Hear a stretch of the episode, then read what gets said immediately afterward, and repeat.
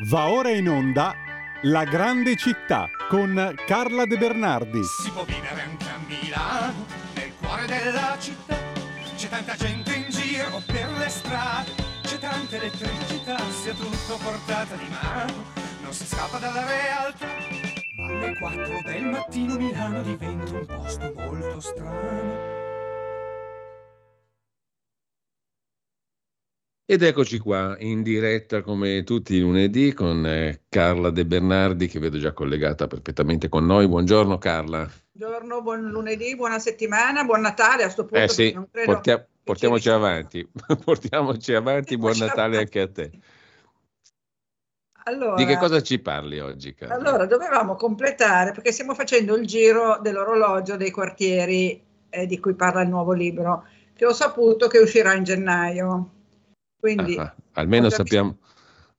sappiamo... la copertina che è molto bella, verde, verde brillante, con uno skyline di, no con lo skyline, lo skyline era nell'altro libro, con la mappa di questi 11 quartieri che io ho fatto diventare 12, come sai, perché io ho aggiunto Turro, perché Turro, eh, come si dice, geograficamente, come territorio, fa parte di questo anello però è stata annessa nel 18 perché era stato commissariato il comune, perché questi erano dei comuni diventati quartieri. Nel 18 viene commissariato Turro, si era in guerra mondiale e quindi non fanno le elezioni e quindi lo aggregano. E poi nel 23 aggregano gli altri 11. Quindi il mio libro avrà un quartiere in più di quelli degli altri libri che parlano dello stesso argomento. E poi racconto anche come è andata questa annessione la biografia di Mangiagalli, che è stato il sindaco dell'annessione, che poi ha fondato anche l'Istituto dei Tumori e la Università Statale nel 24, quindi nel 24, ricor- mi sembra proprio in gennaio,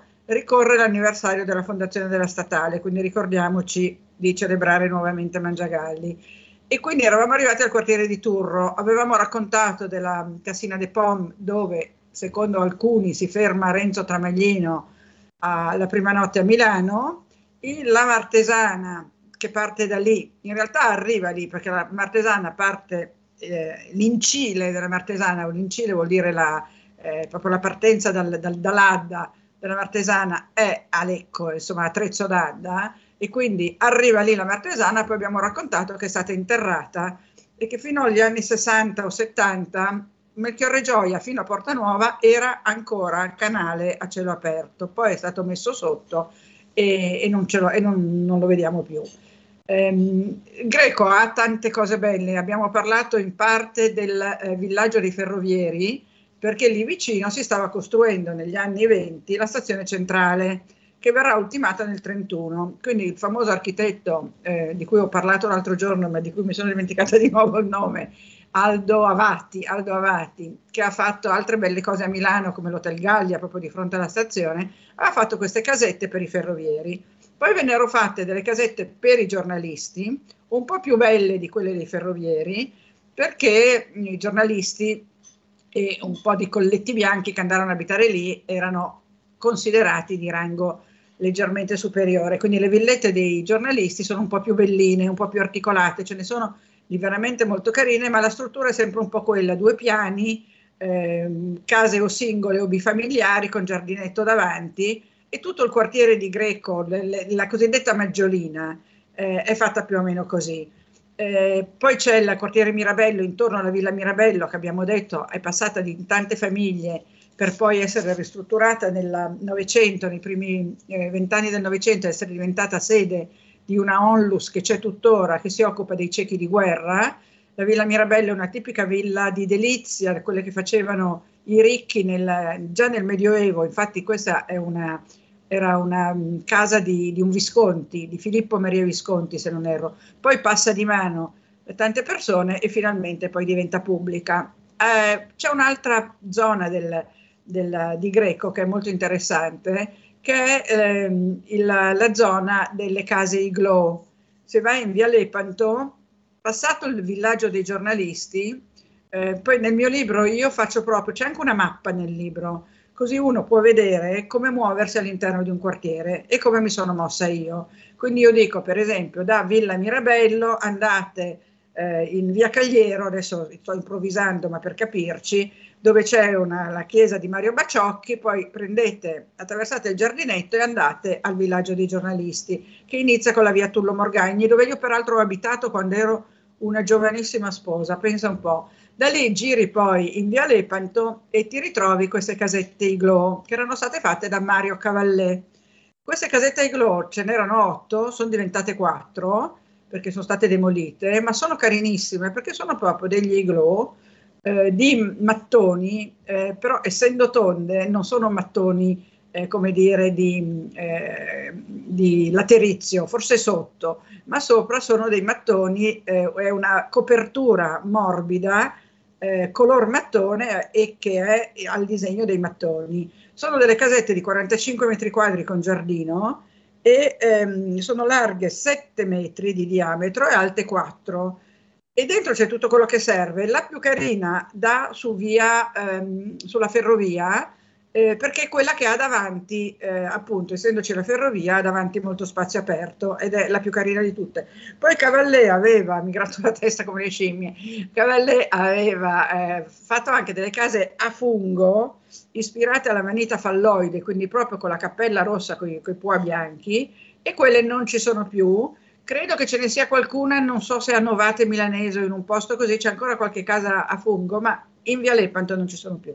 In Via Lepanto c'è una casa importante sotto il profilo architettonico perché è la casa che l'architetto razionalista Figini, Luigi Figini, fece per sé, ispirandosi a delle famose case di Le Corbusier, Villa Savoie e un'altra.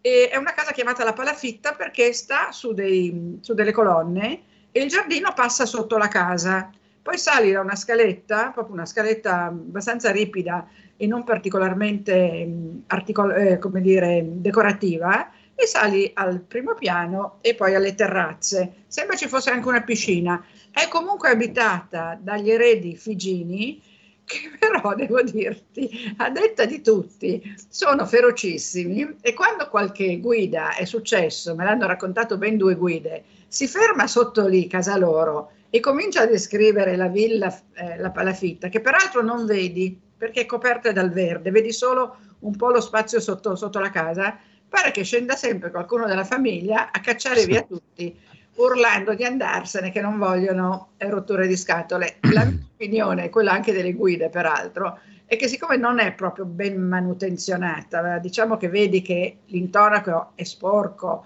c'è molta vegetazione, l'idea è che non vogliono far vedere che i, i, i fasti di una Mostrare volta, le magagne, diciamo. Le magagne, bravissimo. e quindi comunque questo è uno dei capolavori razionalisti di Milano, fatto da Figini, sai che Figini lavorava con Pollini anche, e comunque questa è proprio la casa di Figini. E dentro pare sia ancora come l'aveva disegnata Figini, cioè tutti gli arredi li aveva disegnati lui, però non è visitabile perché la famiglia Figini non ha piacere che si ficchi il naso nelle loro cose. Proseguendo a Greco, ci sono altre cose, c'è il cimitero, eh, prima di andare al cimitero si incontra la ehm, chiesa di San Martino, che è una chiesa tardo rinascimentale, però poi un po' revisionata in salsa barocca, molto bella, dedicata al famoso eh, santo che eh, tagliò in due il suo, il suo mantello. Ti vedo agitato, cosa succede? Niente Carla, stavo solo mettendo a posto il filo del computer. No, sapevo ci fosse qualcosa che mi riguardava. No, niente di che. La chiesa di San Martino ha dentro tanti capolavori che però non vi cito perché sono, non sono quegli autori che uno riconosce al volo tipo Raffaello, Leonardo, Michelangelo, ma sono autori molto importanti del Cinquecento, eh, quindi vale la pena di visitarla. E eh, inoltre alla sinistra della chiesa è stato aperto durante Expo, non so se ti ricordi, una cosa che si chiama, un luogo che si chiama Refettorio Ambrosiano. Refettorio Ambrosiano è, è stato aperto dallo chef stellatissimo Bottura, Bottura mm. Massimo Bottura e da Davide Rampello, che è un critico d'arte, una persona che ha diretto anche, credo, la Triennale, un tipo versatile, per recuperare il cibo che avanzava da Expo, invece di buttarlo via, hanno aperto questo eh, refettorio ambrosiano dove veniva ridistribuito questo cibo eh, avanzato dall'Expo e eh, è rimasto in funzione, lo gestisce la Caritas e dalle 18 alle 20, mi sembra questo l'orario, ho trovato orari diversi, ma comunque apre sicuramente alle 18 una novantina di persone possono andare lì e mangiare. E la cosa bella è che si chiamano tutti per nome, hanno sempre tutti lo stesso posto, è come se fosse una grande famiglia. Quindi il refettorio ambrosiano non è una di quelle cose che si è estinta, effimera, con la, diciamo, il colpo di marketing, perché questo era stato con Expo, questa idea di, mm. di, non perdere il cibo, di non, di non, smaltirlo, però non è rimasta una cosa eh, morta e continua. Io non sono mai riuscita a entrare perché sono sempre andata in orari eh, diversi, però so che organizzano anche serate e si può anche noleggiare il refettorio ambrosiano, ovviamente, non so, tipo per un evento, e tutto va a, in funzione di, di, questa attività. Poi si va al cimitero di Greco. Il cimitero di Greco sembra, la, l'ingresso sembra quello di un castello medievale, cioè questa grande arcata di mattoni, queste colonne abbastanza tozze con delle civette eh, scolpite, è abbastanza sinistro e poi c'è tutta una cancellata di ferro fatta dal famoso, ne abbiamo parlato già tante volte, eh, eh, Mazzucotelli, eh, Lisander El Ferré, Alessandro Mazzucotelli detto El Ferré, cioè detto il, eh, come si chiama? Il, um, il fabbro. fabbro. perché non abbiamo solo Don Lisander Manzoni, ma anche Lisander El Ferré e ha fatto questi angeli che si inerpicano su questa cancellata, poi finisce con delle, con delle fiammelle, anche quelle abbastanza lugubre, però diciamo che rende molto significativa questa specie di costruzione, di recinzione del cimitero, per cui tu hai l'impressione di entrare in una eh, cittadella medievale. Sono stati sepolti lì per un po', poi sono stati portati in cripta i bambini della eh, strage di Gorla e poi c'è ehm, una lapide che ricorda i 217 soldati di Greco caduti nella Prima Guerra Mondiale, le cui tombe sono andate distrutte probabilmente per i bombardamenti.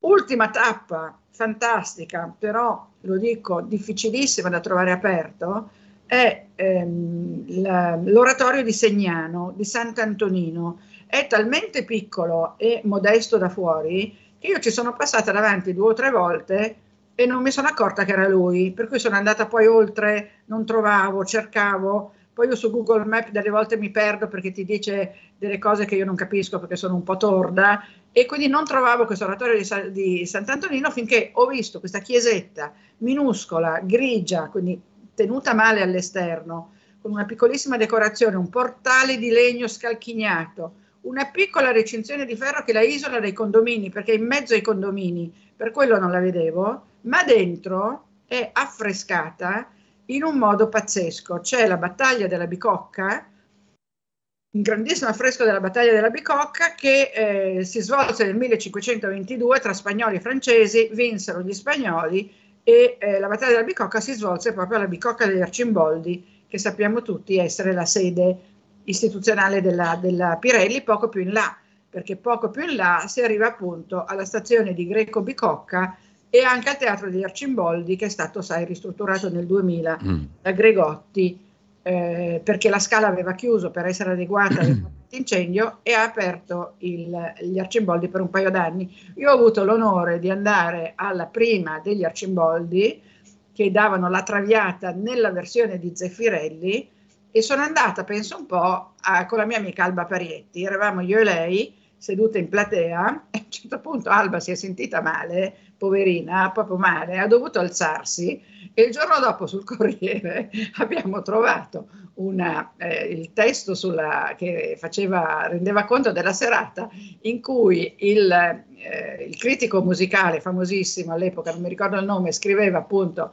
dell'opera, ma diceva che era stato disturbato da due vichinghe bionde che durante l'opera si erano alzate. In realtà era stata Alba che poverina aveva avuto un problema aveva dovuto risolverlo alzandosi. Quindi ci eravamo trovati sul Corriere come due rompiscatole alla prima della scala con questo grande allestimento di Zeffirelli. Sai, Zeffirelli faceva allestimenti eh, alla Visconti, quindi non, non, non, certo le cose che succedono oggi eh, in cui trovi Carla i costumi i nazisti al posto del...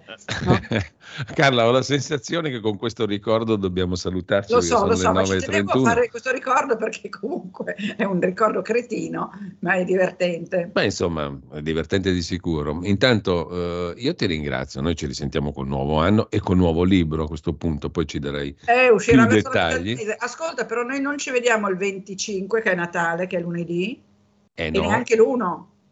E neanche l'uno perché cadono così esattamente queste festività. Cadono così, quindi, quindi ci rivediamo l'otto. Ci rivediamo l'otto sicuramente. Intanto, intanto gra- grazie per tutto questo anno, eh, Carla. Grazie a te, perché... ormai cosa sarà? Più di due no, anni. Guarda, guarda, che non ho fatto neanche i conti e non sono bravo a tenere il, la cronologia, però, però, insomma è stata una bellissima, è una bellissima avventura che continua. Ti ringrazio per questo. E basta, e quindi auguri a tutti, buon Natale, buon anno, ci sentiamo l'anno nuovo. Grazie Carla, a te. Ciao, ciao Giulio. Intanto noi sentiremo Avete dopo invece ascoltato. a proposito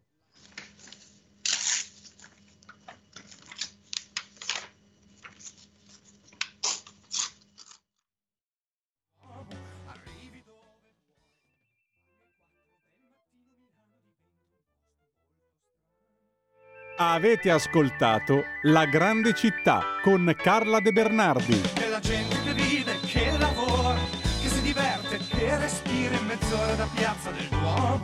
Arrivi dove vuoi. Ma alle 4 del mattino Milano diventa un posto molto strano.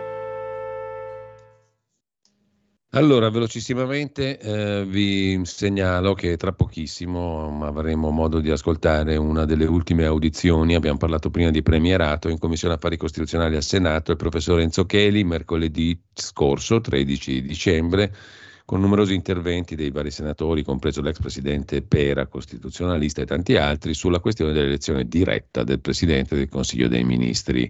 Buon ascolto, come sempre poi oltre la pagina alle 10.40 con Pierluigi Pellegrin su Radio Libertà. Eh, e mm, come sempre si parla di argomenti di attualità, ci saranno Max del Papa, Paola Severini Melograni, Silvia Moras. Eh, si parla di attualità e cultura. Grazie e buona mattina a tutti.